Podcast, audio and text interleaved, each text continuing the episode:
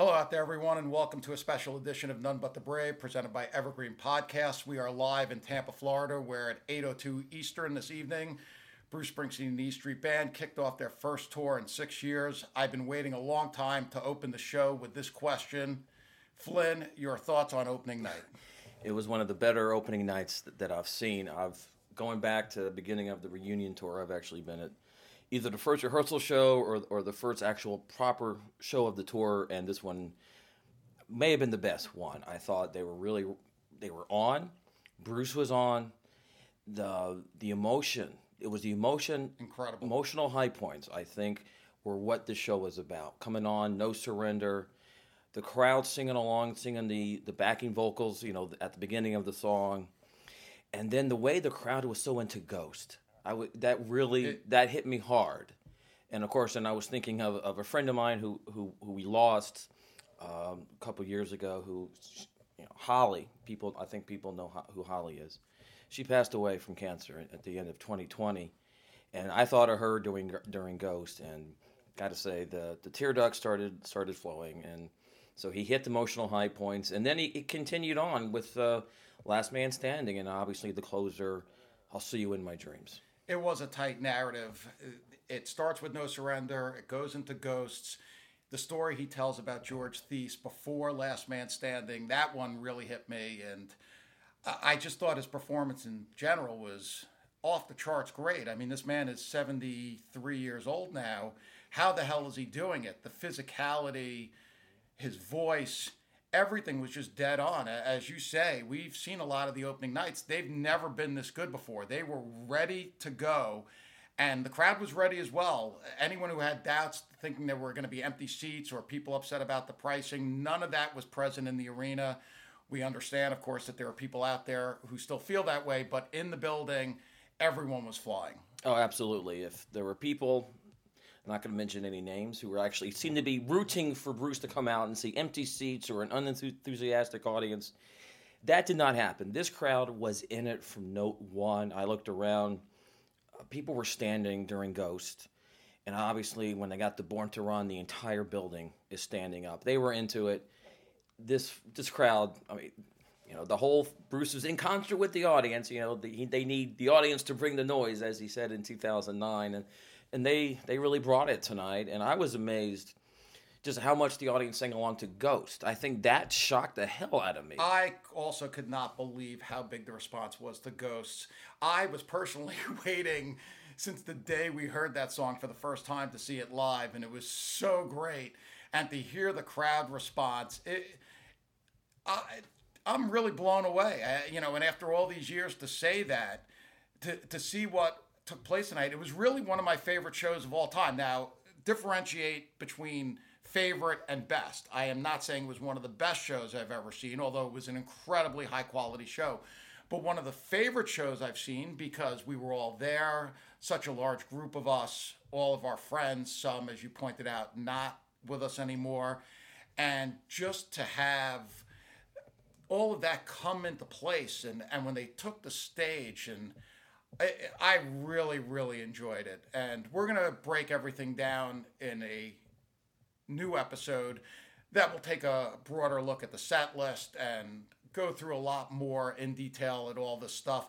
But we wanted to get on tonight and have our initial reactions. And just A-plus for Bruce. I mean, this... Yeah, they uh, he he brought it. He, they were they were ready. I, we you and I had talked about the fact that it didn't seem like they had been doing a lot of rehearsing, uh, even with whatever rehearsing they did in Trenton, which wasn't widely known. And then obviously, not obviously, but they we heard they did a couple shows, uh, a couple run throughs here in Tampa at the arena. And even that, I was just like, I don't know if they're going to be ready, but but they were. Well, I think it was like we talked about in the show we did previewing the tour. It seemed like he had a plan. And he was ready to execute the plan. And what they did was they just kept playing that show over and over, because it was very similar to the rehearsal notes we heard from the Vogel. And they were just on. It, it was it really was amazing. And the expanded band, what was interesting was when they took the stage, it was just the core E Street Band. And uh, what's the uh, gentleman's name from Steve? Anthony Almonte, I think it is. I don't know I apologize exactly. If I got that wrong. We're going to have to clear this up when we have...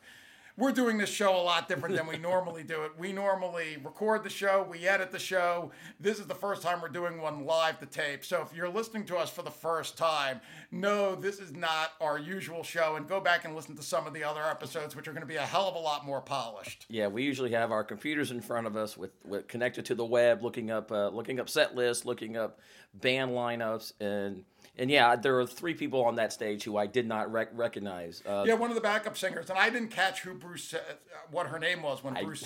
I didn't catch. Bruce introduced the band. I didn't catch it either, and I didn't catch the guy on trombone all the way to the left.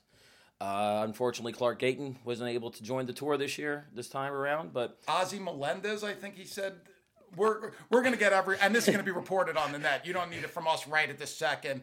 The band was very large, as we discussed. I think it was twenty people, and it was it was interesting how he utilized them, as I was just saying, because he didn't have everyone on the stage when they took when they first entered the stage to start the show, and then it appeared to me, I think the singers showed up around Promised Land. Yes, and then the horns came a little bit later. Was it Kitty's Back? Yes, right before Kitty's Back. Yeah, I would like to. I, we should point out though that the percussionist did come out at the start of the yes. show. He was there with, with the rest of the what we would call the core band at this point. Uh, and speaking of the percussionist, whose name we don't know, and Curtis King. I mean, we, we got a couple of uh, a couple of guys who were like the gun show is here. I mean, who's I don't know who's bigger, who has bigger biceps, but that was that was fun yeah, to they, watch too. There are some people on that stage who are in really great shape, including the lead singer and lead guitarist. Because I, it really, how is he doing it? How how is this possible after all this time, fifty years after Greetings and. It, I don't know. I'm just speechless. I, I really, what we saw tonight really knocked me out. And I really didn't, not that I didn't have expectations that the show would be good, because I really did think it was going to be good. And I really wanted to be here. And I know you really wanted to be here. But it was well beyond what anything that I could have possibly expected. Now, as I say, we're going to get into the set list in a broader sense, probably in our next episode. But just generally, what did you think? What were some of the high points? Uh, for me, uh, Ghost. I was, I feel like one of the one of the later rehearsals that we read about did not have Ghost, and I, I was getting, I was quite worried about that. And then we never heard about them doing Burning Train, which they did tonight. It opened the encores. Um, I wasn't really really wild about some of the backing vocals on that, but I, I but I thought it worked. It worked spectacularly. I, I, I did I mean, not think it worked as well. There were two of the new songs. Letter to You certainly did not go over as well as Ghosts, and I thought Burning Train was a little weird to open the encores. It se- when Born to Run started right out of it, it seemed like the crowd was knocked a little off kilter. Did you sense that like for it took a little bit of time for the crowd to realize it was Born to Run? Uh, actually, I think it even took me a couple seconds to realize it was Born to Run. Yeah, it was it was a little bit weird, and and. and We've seen, uh, we talked about the Rising opening night, which went way off the rails. This was the furthest thing from that. There were some mistakes. I did see Bruce go over to Max at the end of House of a Thousand Guitars, and he said, that was my fault. So there was something in there. And I, it did seem they were a little off towards the end. Uh, as we had discussed in the last episode, the House of a Thousand Guitars Backstreet pairing, even though it was not seamless, there was mm. a brief pause in between. Oh, my God, that was monumental. And then Backstreet's into Because the Night, right? Yeah, and Because the Night was great. For all yeah, the talk I, that... Yes, I know. I, I agree. I, I, it was a song that, you know, I heard a lot on the last tour because he played it every night. And I was ready for him to give Nils a different spotlight song. But I got to say, I was I was into it tonight. And and one of the things I do want to point out again about some of the songs, they were pretty concise. Yes. I, I got the feeling that, well... in terms of Because the Night, Nils' solo did not go on no. nearly as long as it oh, did six years ago. No, it was really well done. I thought Nils was great on that. I, the entire band, they really showed something tonight. And for the people who are going to be seeing shows over the coming weeks and probably for the next eighteen months, this is really something to look forward to. Uh, you just never know. Uh, even at the start of twenty sixteen, I thought that Bruce seemed a little off at, at the start of the River Tour. And it took them a little time to get into it. They were just ready, ready to go tonight. And I think the crowd loved it. I think mm. the band loved it. Bruce was beaming at the end. And he really, at when he finished I'll See You in My Dreams, and he took the triumphant steps off the stage, I think he went back to his hotel, or maybe he's going home to Jersey, I don't know. But wherever he is right now, I think he is really pleased with what happened at Amalie Arena tonight. Well, I think I think he should be. They came out, they hadn't been on the road, as I like to say, six years, and and it seemed like they really didn't miss much of a beat. That was a point I think that we had made a little bit in the rehearsal show, that even for us, that we felt that everything would feel fresh because of the gap since they last played. And that really was the case. I, I thought all the songs, and, and we're not people who get down on stuff. We like the shows. We want to be there. We enjoy the shows. But there are certain songs I think we'd sometimes rather not hear. But, you know, Out in the Street tonight was electric. Yes, and, it was. And The Rising, which is not a song I think that falls into that category. The Rising is a very, very important song, not only in the catalog, but also as he's constructed this set. When he was singing The Dream of Lifelines, and that had followed Wrecking Ball, which also ties into the theme, and I think speaks very heavily to where he sees himself at the moment. Yeah. As I say, I think he had a plan, and he just executed it beautifully. Yes, ab- absolutely. Uh, I was wrong. There was no uh, there was no extra string string instrument musician on stage. I didn't see one. Did you? No, that's true. And you had heard the same thing. Yeah, right? Right, yeah. So, that's that's true. So I guess those whispers were, were incorrect. And uh, but I didn't didn't miss her, didn't miss him or her, whatever whatever gender they were going to be, and. The rest of the band, uh, they they were fine. Uh, it's it's it's they're, they're fun to watch. The backup singers on some of the songs, "Dancing in the Dark" particularly, I felt like they were kind of uh, doing the uh, uh, the Carlton, you know, yes. which which which you know famously Carl the the actor Alfonso Ribeiro, I think I'm saying his name right, copied from Bruce's "Dancing in the Dark" video, and they were doing that as, at the start of the song of, of dancing, and it was fun to watch, and it's going to be. Uh, It's going to be fun to watch over the course of the next uh, eighteen, whatever, how many months they're going to be yeah. on the road. And important to note, no dancers on stage for dancing from the audience. That clearly, there's not going to be a lot of audience contact. Now, there is an extension from the center of the stage that allows Bruce to come out, like the one that was there in twenty sixteen. He did come out quite a bit. But other than the Born to Run strumming, which is brief, he really did not have any contact with an audience member. No, and, and that's fine. I actually like the fact that going back to what I said about a lot of the songs being more concise than they were six years ago, was Dancing in the Dark. Because of that, we didn't have eight minutes of Bruce pulling six people on stage and dancing for five minutes. It was, it was they played the song. I don't know how, how exactly how long each song was, but it seemed it was the perfect length. Hi, I'm Daniela Clark. I'm Barbara Ann Wild. And we are the Honest A F Show.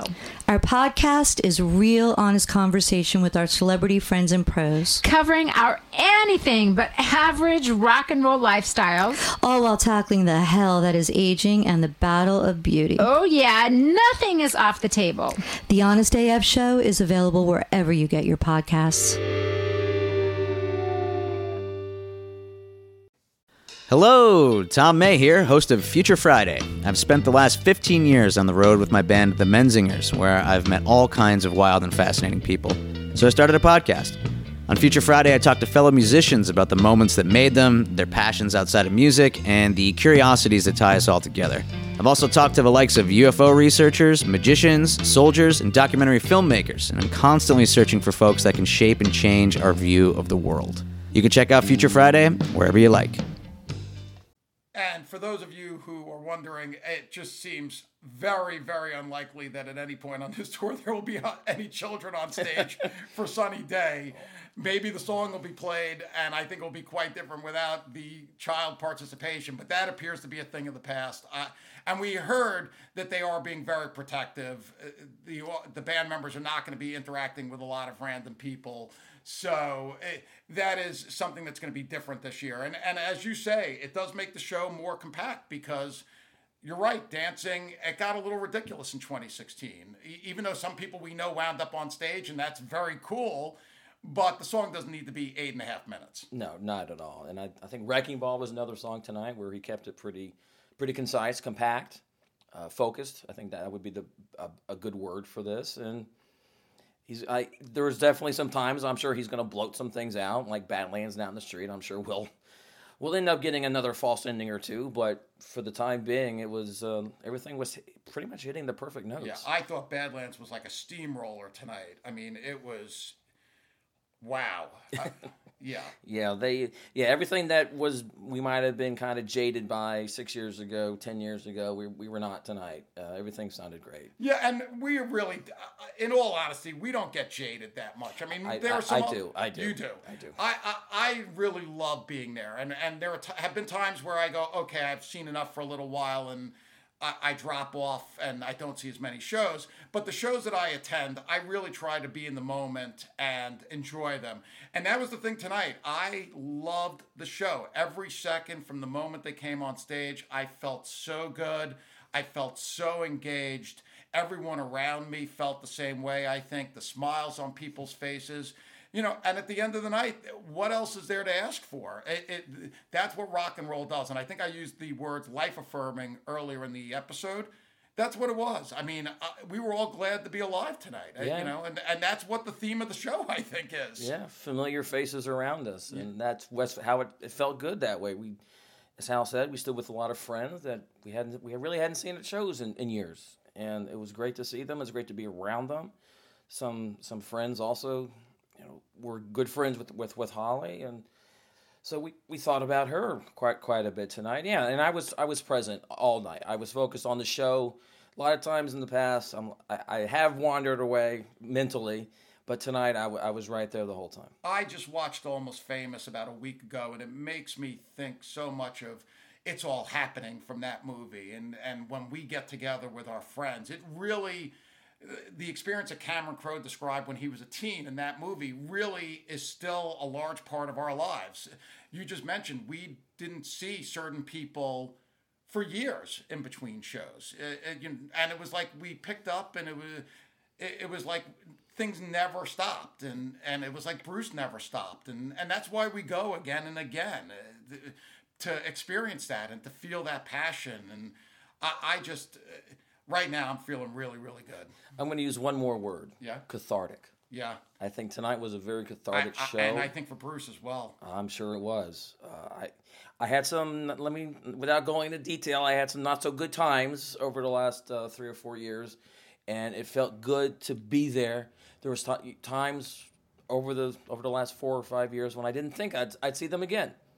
Just to, to, because of the pandemic. And who knew what was going to be, who was going to be standing when the pandemic ended, and to be there and to know that these guys are still playing and playing well, and being there with them in concert was, it was, it was cathartic. It really was. And I just want to take a moment to tell everyone about our new Patreon page. If you're already a listener to our show and love it, nothing is going to change. It will be on your favorite podcast platform twice a month, just like it always is. And if you want more content from us, we're doing what we think is a lot of fun extras for the tour, including we're going to be doing some live streams where we take questions from the audience probably once a month. And if you want, go and check it out at patreon.com backslash NBTB podcast. Now, getting back to tonight, before we wrap things up, uh, did you have a favorite moment of the show? Ghost. Okay. I, I have to say Ghost was one of my favorite moments, but really his performance of Last Man Standing, and I don't know if we mentioned this, Last Man Standing was solo acoustic. Yes. And it was note perfect. And it caught me by surprise. I, I think some of the rehearsal set lists we saw had Darlington coming after Johnny ninety-nine, right? I believe so. And that Darlington was left out entirely. And we probably didn't see Last Man Standing on a rehearsal list because, like we speculated with I'll See You in My Dreams, the songs he's doing solo acoustic don't need to be rehearsed when the band is there. Exactly. And, and, he, and he told a nice story before the song. It kind of, it's, it sounded exactly like something he would have done on Broadway. Yeah. And actually, I was kind of, I don't say, it was too much like it was on Broadway. Like, it didn't feel like he was talking to us. He was talking at us during during that portion. That was my feeling I got. I didn't feel that as much. I, I found it to be very emotional. I think the entire set was constructed, as we were saying, to be very emotional. And, and one other thing, he never mentioned the pandemic, but yet it was there. Interesting. It, okay. You don't think it was a, a current running through the entire set list? The, about the passion for living and being the last man standing and, and no. I'll See You in My Dreams. I just felt like, even though it was never mentioned, it was there.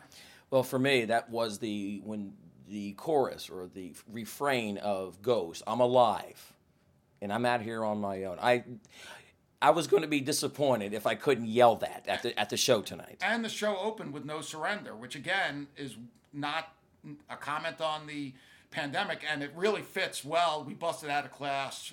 We learned more from a three-minute record than we ever learned in school. That fits with the rest of the theme, the idea of the, uh, growing up as a rock star from fifteen years old, which George Theiss, to standing on that stage tonight. No Surrender makes perfect sense as the opener for that set of songs, but also coming out of the pandemic, no no retreat, no surrender. You can't ignore that either. Not at all. And it was a perfect song. I think some of the earlier set lists, rehearsal set lists that we saw open with Ghost, and while we would have loved that, I think the show was much better opening with No Surrender.